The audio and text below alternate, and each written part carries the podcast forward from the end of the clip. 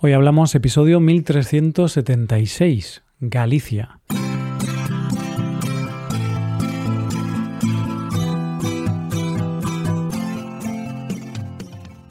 Bienvenido a Hoy Hablamos, el podcast para aprender español cada día. Si te gusta este contenido para aprender español, creo que puedes aprender todavía más si te haces suscriptor premium. ¿Por qué? Pues porque podrás ver la transcripción del audio, ejercicios y explicaciones de los episodios y también podrás escuchar los episodios exclusivos. Puedes usar este contenido en tu rutina de estudio para mejorar tu español y alcanzar el nivel que deseas. Puedes hacerte suscriptor premium en hoyhablamos.com. Hola oyente, ¿qué tal? ¿Cómo estás? La poeta gallega Rosalía de Castro escribió en uno de sus poemas, Lugar más hermoso no hubo en la tierra que aquel que yo miro, que aquel que me hiciera lugar más hermoso en el mundo no hallara, como aquel de Galicia, Galicia encantada. ¿Adivinas de qué vamos a hablar hoy? hoy hablamos de Galicia. Los seres humanos, quizá para hacer las cosas más sencillas, tendemos a generalizar. Lo que hacemos es clasificar las cosas, lugares o personas, las metemos en grandes grupos y decimos generalidades de esos grupos para definirlos. Esto se hace para facilitar las cosas, claro, pero también puede provocar errores o definiciones que no tienen nada que ver con la realidad. Es como si decimos que todos los políticos son unos corruptos. Bueno, habrá algunos que sí y otros que no. Y esa definición hace que sea injusto para los que no lo son. O cuando se escucha que todas las películas de superhéroes son de poca calidad.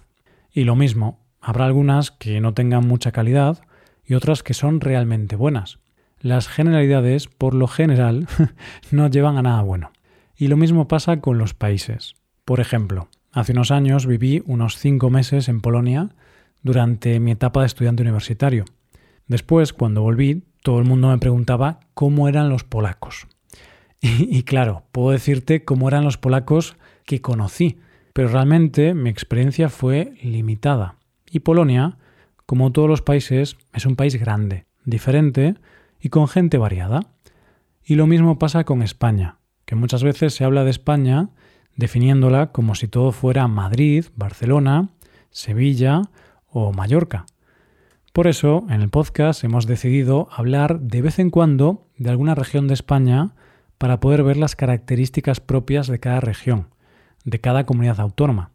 También hay que decir que este tema ha sido sugerencia de Clarence, un suscriptor premium, y los demás suscriptores habéis votado para que hablemos sobre esto. Así que vamos a ello. Por supuesto, para ser egocéntrico, voy a empezar hablando de mi comunidad autónoma, una región que no es tan conocida como otras en España, Galicia. A mí cuando voy a viajar o conocer un lugar, lo primero que me gusta hacer es situarlo en el mapa. Y eso es lo que voy a hacer. Galicia se encuentra situada en el noroeste de la península ibérica. Para entendernos, en la esquina superior izquierda del mapa. Yo a los extranjeros siempre se lo explico de la misma forma. En la esquina izquierda de España, justo encima de Portugal. Ahí está Galicia. Limita con dos mares, el Océano Atlántico y el Mar Cantábrico. Un país, Portugal, y dos comunidades autónomas, Asturias y Castilla y León. Galicia está formada por cuatro provincias que son A Coruña, Lugo, Ourense y Pontevedra. La capital es una vieja conocida de este podcast, Santiago de Compostela. Ya hemos hablado en alguna ocasión de esta ciudad, pero aquí voy a sacar un poco de orgullo patrio y te diré que la ciudad más habitada de Galicia es la mía, Vigo. Una cosa importante que tienes que tener en cuenta si vienes a Galicia es que tenemos una lengua propia, que es cooficial, el gallego. ¿Esto quiere decir que solo se habla el gallego?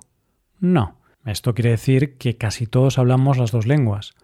Y luego cada persona habla de forma principal una de ellas. Generalmente los jóvenes y la gente de ciudades grandes hablan castellano y las personas más mayores o de poblaciones con menos habitantes hablan gallego. Pero bueno, esta es una generalización y no es así siempre, claro. Sería tarea imposible contar la historia de Galicia en este episodio, pero voy a hacer un pequeño resumen para que puedas entender algunos rasgos de la cultura gallega. Los primeros habitantes de los que se tiene constancia que habitaron Galicia son los Callaicoi, que es importante porque de ese nombre derivaría Galaecia, que más tarde daría el nombre de Galicia. Una de las grandes influencias en Galicia fueron los celtas. No se sabe muy bien si los Calaicoi eran celtas o estos llegaron después. Hoy día aún se pueden ver algunos de los grandes legados de los celtas, como fueron los castros, que eran asentamientos que se encontraban en zonas altas como defensa. Más tarde llegaría el Imperio romano, pero los celtas no se lo pusieron fácil a los romanos, y aunque luego no pudieron luchar contra la romanización, la pelea fue dura. Con los romanos llegaron las construcciones y el comercio. De aquella época quedan grandes construcciones como la Torre de Hércules o la muralla de Lugo, además de la lengua, ya que el gallego y el español derivan del latín. Damos un pequeño salto y nos encontramos en el siglo XIII, cuando Galicia ya está integrada en el Reino de Castilla. La situación social que se vive es la del feudalismo, donde básicamente los trabajadores trabajan para el señor feudal y hay grandes injusticias sociales. Y aquí llega una de las revueltas más importantes de Europa, y que aún hoy marca el carácter gallego, la revuelta hermandiña, ocurrida entre 1467 y 1469. ¿Qué pasó? Pues que el pueblo, harto de los abusos de las familias poderosas, unido a que había sido una época de epidemias y malas cosechas, se unieron a la baja nobleza y algunos clérigos y se rebelaron contra el poder. Damos otro gran salto histórico y vamos a un momento clave de la historia de Galicia, el año 1936, año en que se aprueba su Estatuto de Autonomía, donde ya se reconocía al gallego como lengua oficial. Pero, como ya todos sabemos, ese año no fue un buen año para España, ya que estalló la guerra civil y más tarde se produjo la dictadura de Franco. Fueron años complicados porque Franco solo creía en una nación grande y libre, por lo que las diferentes culturas e idiomas dentro de España se intentaron prohibir y eliminar. En esta época hubo mucha pobreza, por lo que muchos gallegos emigraron a otros países, sobre todo a Suiza, América o Alemania. Con la muerte de Franco y el fin de la dictadura, Galicia pudo respirar y vivir libremente su cultura y en el año 1981 aprobó su Estatuto de Autonomía, que es el que sigue vigente actualmente. Una vez conocida de manera muy resumida algunos de los hitos de la historia de Galicia, seguro que te viene la gran pregunta, ¿cómo es Galicia? ¿Qué me voy a encontrar si la visito? Pues con Galicia pasa un poco lo que te decía de generalidades, porque Galicia es muy diferente entre sí, aunque tiene muchas cosas en común pero te diré que en Galicia te puedes encontrar playas espectaculares, unos paisajes de acantilados de morirse, ciudades maravillosas, mucho verde, pueblos encantadores, una gastronomía de llorar de la emoción y un clima, bueno, el clima genera más debate. en España se suele decir que en Galicia siempre hace frío, pero es mentira, porque en esta comunidad autónoma tenemos dos zonas muy diferenciadas. En las rías altas, en la parte norte, hace más frío y humedad en verano.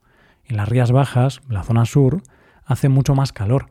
Eso sí, si visitas esta comunidad en invierno, vete abrigado. Y si la visitas en verano, llévate algo de abrigo por si acaso también. Porque aunque en verano hace calor, las temperaturas bajan en la noche. Y también es verdad que hay algunos días que puede llover o hacer mal tiempo incluso en verano. Quizá por eso no es una zona tan turística como otras partes de España, porque en Galicia llueve bastante y el tiempo es un poco impredecible. Pero bueno, no sé si te encontrarás con buen tiempo cuando vayas a Galicia, pero lo que sí te vas a encontrar en Galicia es magia, mucha magia. Y lo de la magia no lo digo por casualidad. Galicia está envuelta en un halo de misterio y de magia. En la cultura popular siempre se ha hablado de las brujas, y algunas tradiciones que están relacionadas con las brujas. De hecho, si estás en Galicia y llega la noche, una de las cosas tradicionales más típicas es hacer una queimada. No es que las hagamos todos los días, pero si tenemos visitantes de otras regiones o si es un día muy especial, en una reunión con bastante gente, a veces se hace simplemente porque es un espectáculo. La queimada se hace en una especie de cuenco grande de barro donde se pone un licor de alta graduación, que suele ser aguardiente, con azúcar, y se quema. Literalmente se quema con fuego. Mientras esto se hace, la persona que hace la queimada lanza una especie de conjuro para espantar los males, los males de ojo, para espantar a las brujas. Otra de las tradiciones que se cuentan cuando llega la noche es la de la Santa Compaña, que no es más que una procesión de almas en pena, pero que si se cruza contigo te lleva. Así que mucho cuidado con eso. Por cierto, Rebe y yo hablamos sobre la Santa Compaña en el podcast premium número 134. Magia, pero de otro tipo, es la que puedes encontrar en esta comunidad autónoma al visitar algunos de sus lugares. Te podría decir miles de sitios, pero hay algunos imprescindibles que no puedes perderte. Vamos a dividir la costa gallega en dos, y así tenemos las rías altas y las rías bajas. Las rías altas serían el norte y el noroeste, más o menos. En las rías altas, en la parte de la Coruña, se encuentra lo que se conoce como Costa da Morte, una costa llena de acantilados. La Costa da Morte es un espectáculo en sí, es de esos lugares con rincones impresionantes puedes acabar en Finisterre, donde literalmente, en el pasado, se creía que acababa el mundo. Y cuando llegas allí, sientes que todo tiene sentido. La otra zona, la de Lugo, se conoce como la Mariña Lucense. Y aquí, sin duda, no te puedes perder la playa de las catedrales. Es una playa protegida y cuando baja la marea puedes pasear por esa especie de catedral que se ha formado por la erosión en las rocas. Algo que no te puedes perder de las rías altas. Muchas cosas pero pásate por la ciudad de A Coruña, porque mm, es una maravilla ver esta ciudad que parece de cristal por los ventanales de sus edificios. Además, puedes visitar el faro en funcionamiento más antiguo del mundo, que es la Torre de Hércules, una joya dejada por los romanos. Nos vamos a Rías Bajas, que es más o menos la parte del sur, y aquí hay cosas que no te puedes perder, y una de ellas es mi ciudad, Vigo. No es la ciudad más bonita del mundo, pero tiene un casco viejo, bastante bonito, y puedes comer un buen marisco y tomar unos vinos. Con eso ya no puedes pedir más. Frente a la ría de Vigo se encuentra la joya de la corona, las Islas Cíes, que son el paraíso en la tierra. Otro de los imprescindibles de esta costa es Combarro, que está considerado uno de los pueblos más bonitos de España. Y con razón.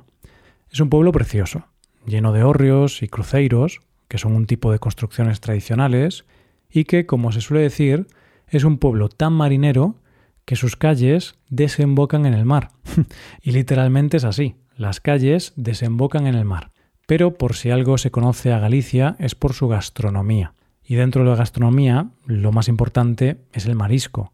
Y quizá el marisco más increíble son los percebes, que vienen de las rías altas. Y tengo que advertirte de que no son nada baratos. Pero el precio es lógico cuando conoces cómo se cogen, porque los percebeiros, que así se llaman las personas que se dedican a capturar los percebes, tienen un trabajo difícil y se juegan la vida para cogerlos. Tienen que despegarlos de las rocas en el mar. Y para ser justo con las rías baixas, no tengo otra opción que recomendarte los mejillones. Y si vas a Vigo, verás las bateas, que es donde se crían. Todo esto, si lo acompañas con un buen albariño o ribeiro, los vinos más conocidos de Galicia, será un deleite para el paladar. Este ha sido un pequeño resumen de esta región. He dejado muchas cosas sin contar. Si te interesa más conocer lugares interesantes, hace un tiempo hice cuatro episodios sobre qué visitar en Galicia. Son los episodios 913, 918, 923 y 928. Puedes ir al buscador de la web y escribir Galicia, y ya te aparecen todos estos episodios. Así que, para finalizar, respondiendo a la pregunta ¿cómo es Galicia? Solo te puedo decir que es una comunidad autónoma que muchas veces parece olvidada, pero es una comunidad que tiene mucho que ofrecer. Por su paisaje puede parecer difícil acceder a ella, hay que atravesar montes, pero es como los buenos amigos, son difíciles de conseguir, pero una vez que los tienes, no los cambies por nada. Hasta aquí el episodio de hoy. Y ya sabes, si te gusta este podcast y te gusta el trabajo diario que realizamos, nos ayudaría mucho tu colaboración. Para colaborar con este podcast, puedes hacerte suscriptor premium. Los suscriptores premium pueden hacer a transcripción y ejercicios y explicaciones. Hazte suscriptor premium en hoyhablamos.com. Muchas gracias por escucharnos. Nos vemos en el episodio de mañana. Pasa un buen día. Hasta mañana.